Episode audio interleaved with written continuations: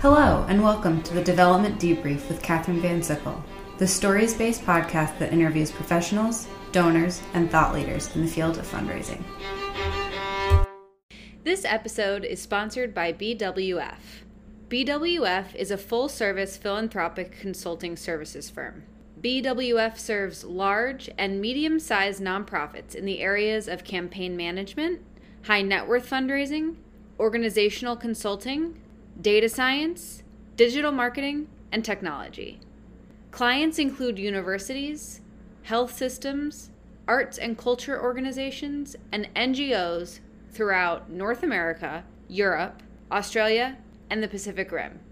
As a truly comprehensive fundraising consulting firm, BWF has a team of consultants with expertise in every facet of philanthropy. For more information, please visit bwf.com. In today's episode, we will hear more from Willie Jude, Vice Chancellor for Advancement at University of Wisconsin-Parkside, and Allison Baker, Senior Director of Development, Women and Children's Health at Johns Hopkins Medicine. Now that we know them a bit better from Part 2, which aired on July 22nd, we will hear about their plans and personal outlook for FY22. Now let's get started. I know you had mentioned the construction happening on campus, that is a very real challenge. Are there other challenges that you think your team may come up against this fall as people return to the office?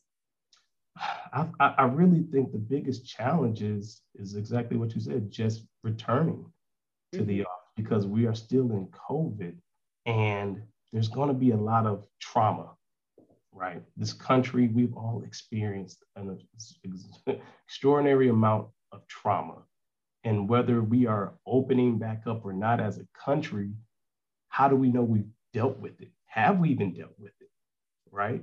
And wow, no one has said that yet. That is super interesting. I just look at it from a student approach. And as we're looking at referring students and staff, you know, to our counseling services and the services that are available to help us deal with it, nobody thinks about it as a trauma. And usually trauma doesn't just happen or go away over time. And so, yes, I can use a personal example. You know, my wife was pregnant during the pandemic. So I was like super careful, and it wasn't even worried about me. I'm worried about my wife, my new daughter, and my daughters. Even with us going out to eat, we're like trying to say, it's okay, it's okay. But it just doesn't happen if you've been used to doing something for a year and a half and now you turn it on. And so I think that, you know, those would be some of the challenges of everyone being able to deal with their personal trauma. So when you bring everyone back to campus, you would think to say everyone, you would like to see that everyone's on the same page, but it's not.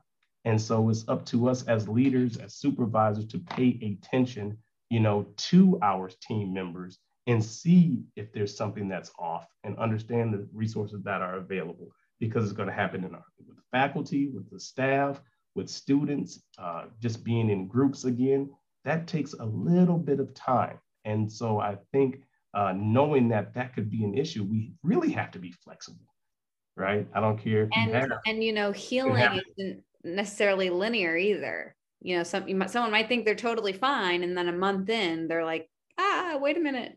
That's right. And so as we write our plans, like we had a meeting earlier today, and we're just looking at what our donor engagements will look like. Okay. Right? Because I still need to meet a lot of people in a lot of places. But what does that look like? You know, because we haven't been traveling. Think about it. We haven't been traveling. Do you have plans to get on the road? I do. You're smiling as you say it. Yeah, I guess you know, we do have plans to get on the road, and we want to first plan out what we think the year will look like and why. And then also having that backup plan to, we don't know what it's going to look like. So ideally, yes, I would like to say we're going to do this in September, this in October, this in November. None of this stuff, everything is pending. Glass half full person always. I believe in smiling, because we're all going through something. So all we can do is smile and give it our best and just help each other along the way. Mm-hmm. I'm just playing as if we're going to be great. It's going to happen. But I always have a plan C, D, E, F, G, H, because you just you just never know. But yeah, that's the fun part about my position, our role, is you never really know what's going to happen. You always have this plan, but you always have to be ready. That is one of the things I love about it. Yeah. You just never know. Yes. Well, first of all, I'm going to say you have me smiling and feeling very positive about all of this, which I really appreciate. You've said this a bit, but I want to ask you outright, what does flexibility mean to you? Well, flexibility means being open to a number of situations. Okay. Flexibility means providing grace to your team and actually asking for grace from your team, because none of us have ever experienced this. And so if you know that, we need to be flexible with our thoughts, flexible with our planning, and just flexible with what we want our outcomes to look like in order to be able to adapt. To do that, that means you have to communicate and listen and be open to ideas so we can do what's best for all parties that are engaged, so we can be equitable in our approach. Well, knowing all of that and knowing that you're going in with a complete open mind, let's talk about what's going to happen next. Let's talk about your first full cycle in the position. I know that you weren't at Parkside for all of FY21, but do you think that you will have similar goals that you had in FY21 for FY22, or are things going to look different this year? One thing that really attracted me to this position was Chancellor Ford, Deborah Ford.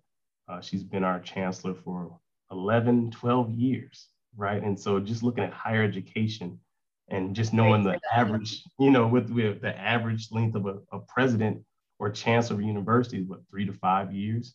And so to see that, that stood out to me, one. Also just seeing the work that was done prior to my arrival with Tom Kreml, who serves on our foundation board, but he came out of retirement just to make sure that the ship was, you know, was steady.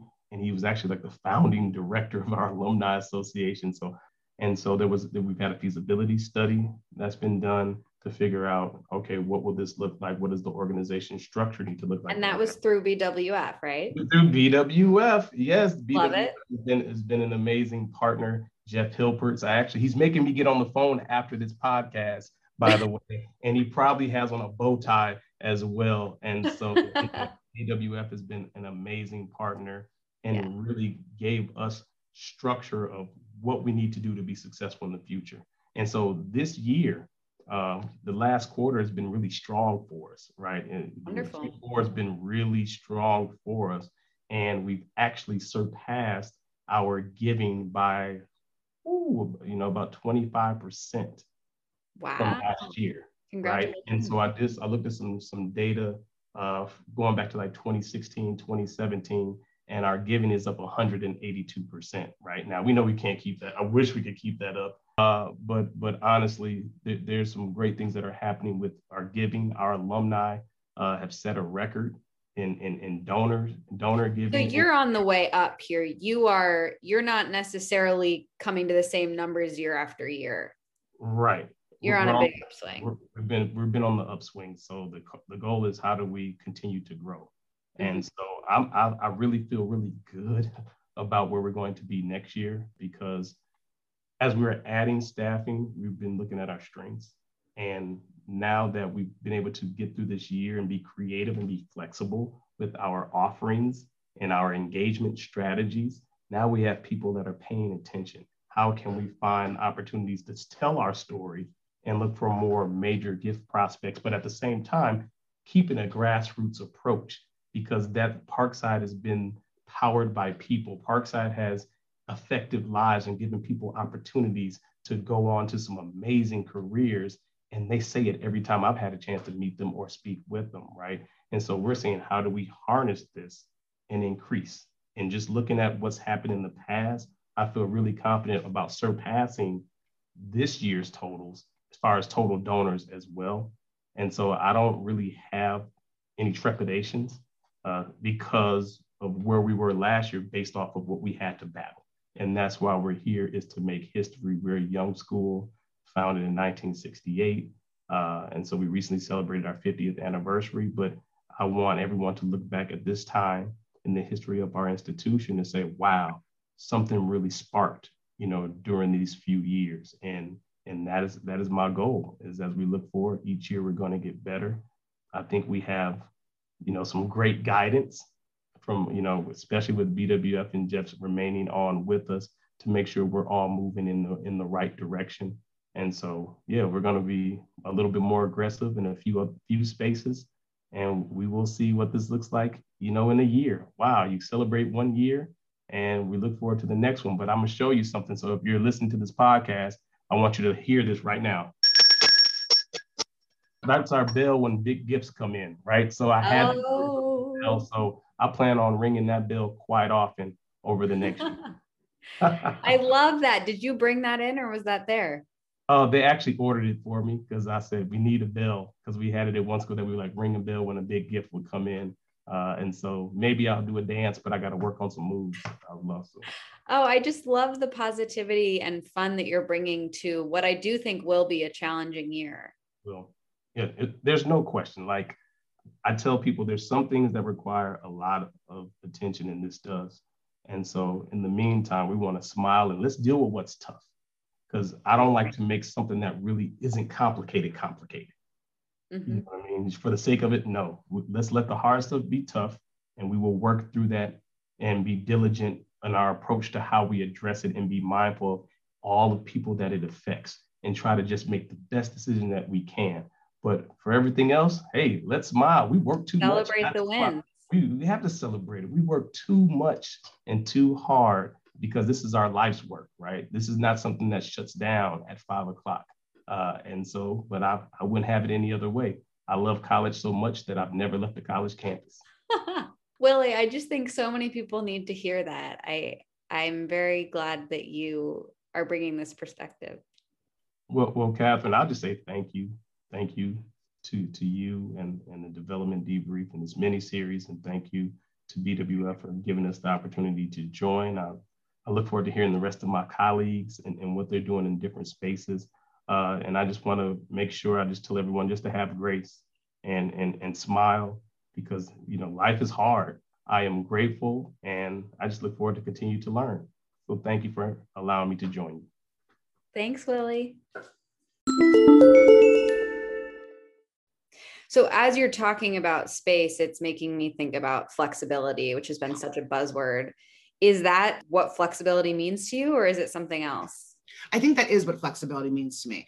It's providing the space, it's the respect, coming back to this, respect and trust and creativity. And space is all those things, right? Giving someone the space to react is respect, is trust. Just because I do everything incredibly quickly, which I do, and talking, walking, like all that stuff, as you can tell, I don't expect that other people do that too. And I might react in a meeting and gather and be able to sort of say what I think, sometimes to a fault, in a meeting. Other people need to reflect and contemplate and ponder and all those words. So that's space too. And I think that creativity and respect and trust are all part of flexibility.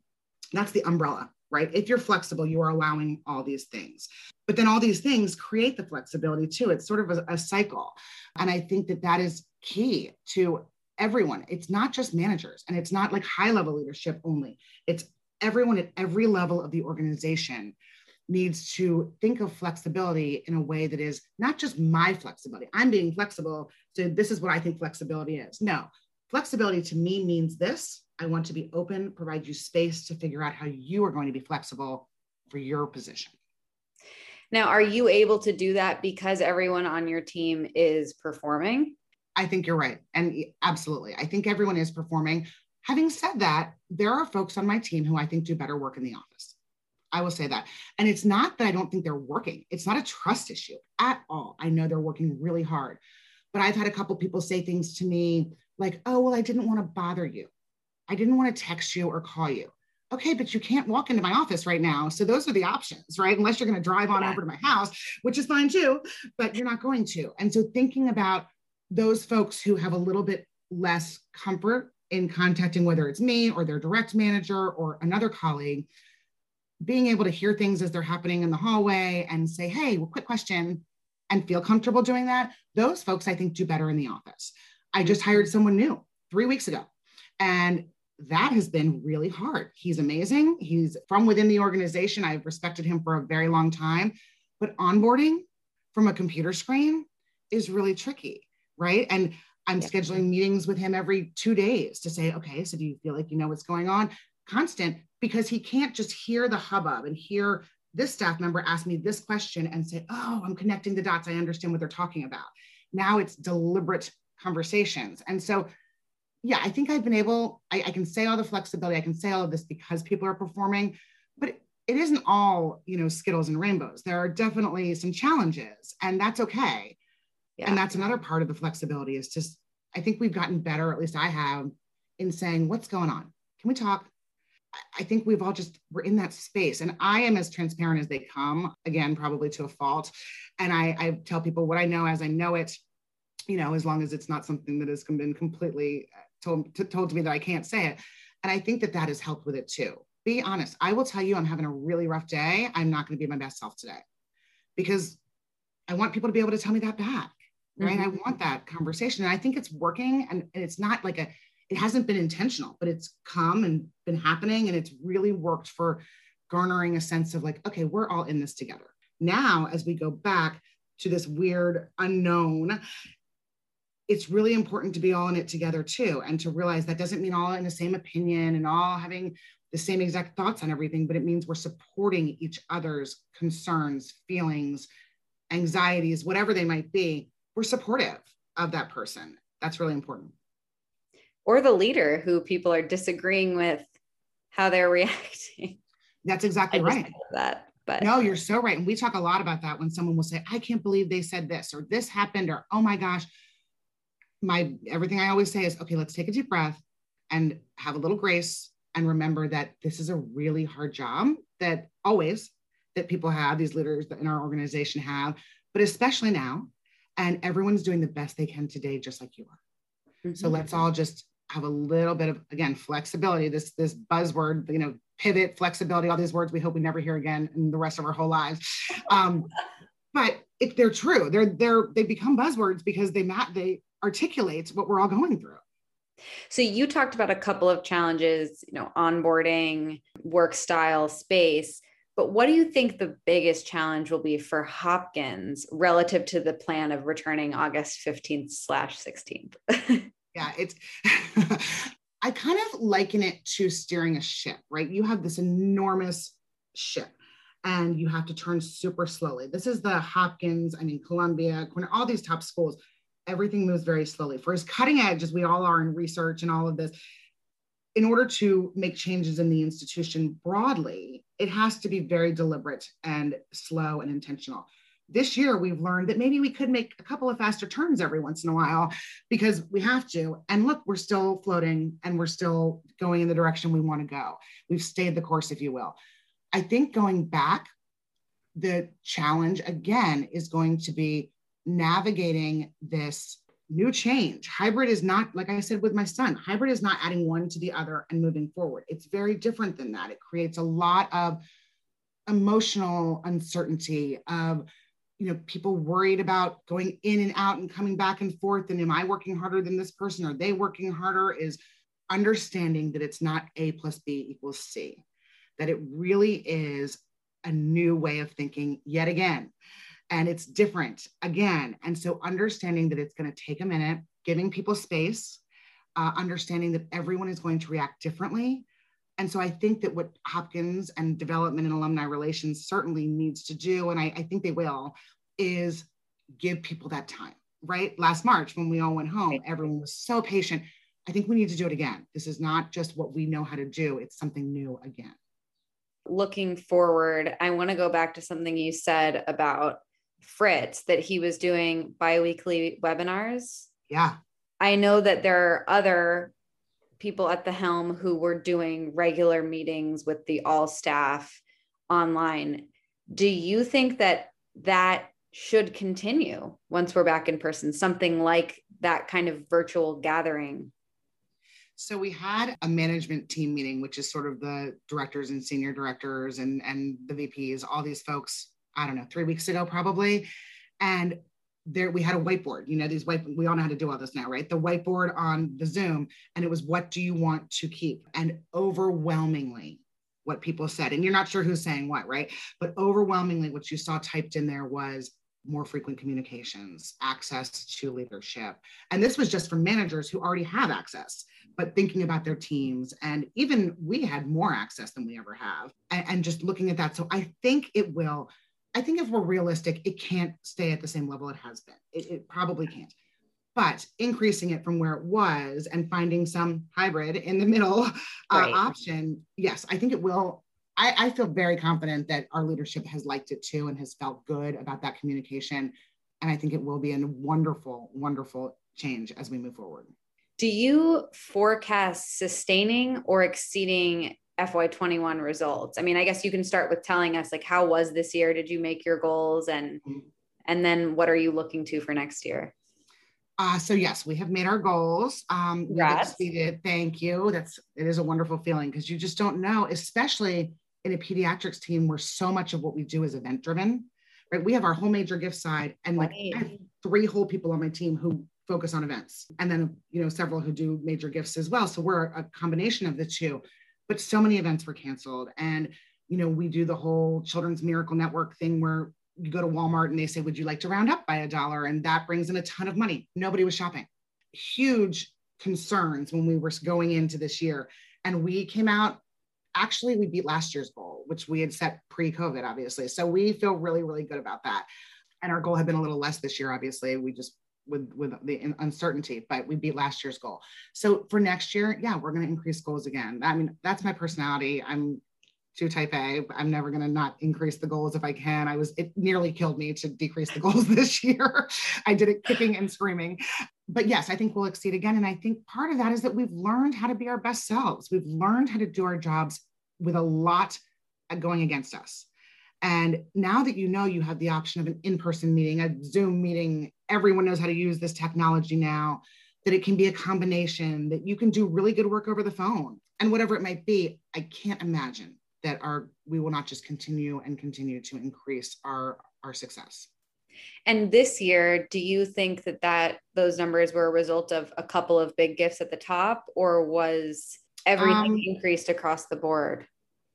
It was across the board. There were a couple of big gifts, but we always have a couple of big gifts, right? Mm-hmm. So like that isn't unusual. We always have a few principal size gifts, depending on, you know, your organization and how you define it. Certainly several million and multi-million dollar gifts, but we also have a ton of, I mean, it's three quarters of what we do is children's, right? So it's lots of $5 from the lemonade stand and lots of, and those kept happening. And our events, we had so many companies and individuals who usually host events for us who said, we can't do it this year, but we're still going to send you X dollars. And so maybe we had raised 40,000 from a golf tournament last year and they sent us 25, but that got us close to whole, right? And so all these things added together, in addition to the fact that we had so many people, new donors, with Hopkins in the news as much as it was, new donors saying, I want to be a part of this. I want to support your COVID. That's fascinating. Effort. I mean, I'm hearing that across the board, people have all of these new donors that they didn't have 2 years ago. And there's going to be a ton of work to figure out who they are. That's right. Exactly. We've actually put together a whole central fundraising team made up of good gift officers from across the institution who are working on that, who are trying to figure out who these folks are. And some will be people who never give again. Of course they will be, but others, you know, there's an opportunity there for sure. Well, I love hearing all of this positivity, but what worries you the most about FY22? It's really, I think, complacency. I worry that we are, you know, everything we've talked about with all the energy and, you know, trust and respect and creativity and flexibility and all these things, all are sort of energy words, right? Like you have to actively do these things. And that's who I am very much. I want to actively affect whatever it is I'm doing. And I think that complacency is the enemy of that energetic work. And so I worry about the complacency, and I worry that once we get back in the office, even if it's only 3 days a week each, that it's easy to sort of get stuck in that. That's my concern. And also those other 2 days, you know, what's happening on those other 2 days? Are you giving it your all in the office and then, yeah, I mean, you know, slowing down at home? And it's human nature, right? It's not trust. We know that everyone worked really hard this year, 100% from home, but it's different. Show. Right. And it's different when you're in the office and then out of the office. It's back to pre-COVID when someone would work from home for the day because their refrigerator repairman was coming or whatever it might be. We're back to that to a degree, but now it's like set and it's a schedule that is kept and all of that. Yeah. I think that's hard. So yeah, complacency and just getting a feel for how to be really productive in two spaces at once. Mm-hmm. Mm-hmm. Your window looks out onto the hospital. That is a huge aspect of sense of place, is you're literally looking at the thing that you are working to move forward. So that is just fascinating. Yeah, it's wonderful. It's, I mean, you're not looking at the beautiful inner harbor that everybody thinks of when you're on my side of the building. Some people are. My side, though, looks at the hospital, and I think it's amazing. It really does, again, space and grounding and all of these things. It's a key part of my day is looking out over that hospital every single day. That I am looking forward to getting back to. I bet. And so it does sound like you like the office. I do. I admittedly would have been fine if they asked us to come back full time. I really would, you know, with the exception of how do I pick my daughter up from school and those things that I've just gotten used to. But guess what? I had figured them out before and I will figure them out again. So it's okay. I would be happy going back. And I also will tell you, I'm not sure that I'll be home 2 days a week. Oh, you might just come in every day. Well, it's interesting. So it says, they say 3 or more days in the office, but then I was on a call. So I'm part of, I think you've talked about it on your podcast plenty of times, of LIA. I did the Leadership in Action. Yeah. And my group was amazing. And, you know, someone you know very well, Biro Martini, and lots of other folks are in my group. Mm-hmm. And we had a call a week or two ago, and we were talking about what Columbia, Cornell, Duke, Stanford, and Hopkins were doing in this arena of going back to the office. And one of them, and I wish I could remember who, one of them said, we are hybrid and managers are not allowed to work 5 days in the office because they want their managers to understand what their staff is going through, being hybrid, to understand that experience. And I thought that was fascinating. I don't love that many rules like that, but for myself, it's sort of like when you become a manager and you're doing less frontline fundraising work. And then a gift officer on your team comes to you and says, oh my gosh, I'm having this challenge and it's so hard. And it takes you a second to get back into that gift officer role. So when I used to do this really actively, what would I have done? Or now with the knowledge I have now, what would I have done?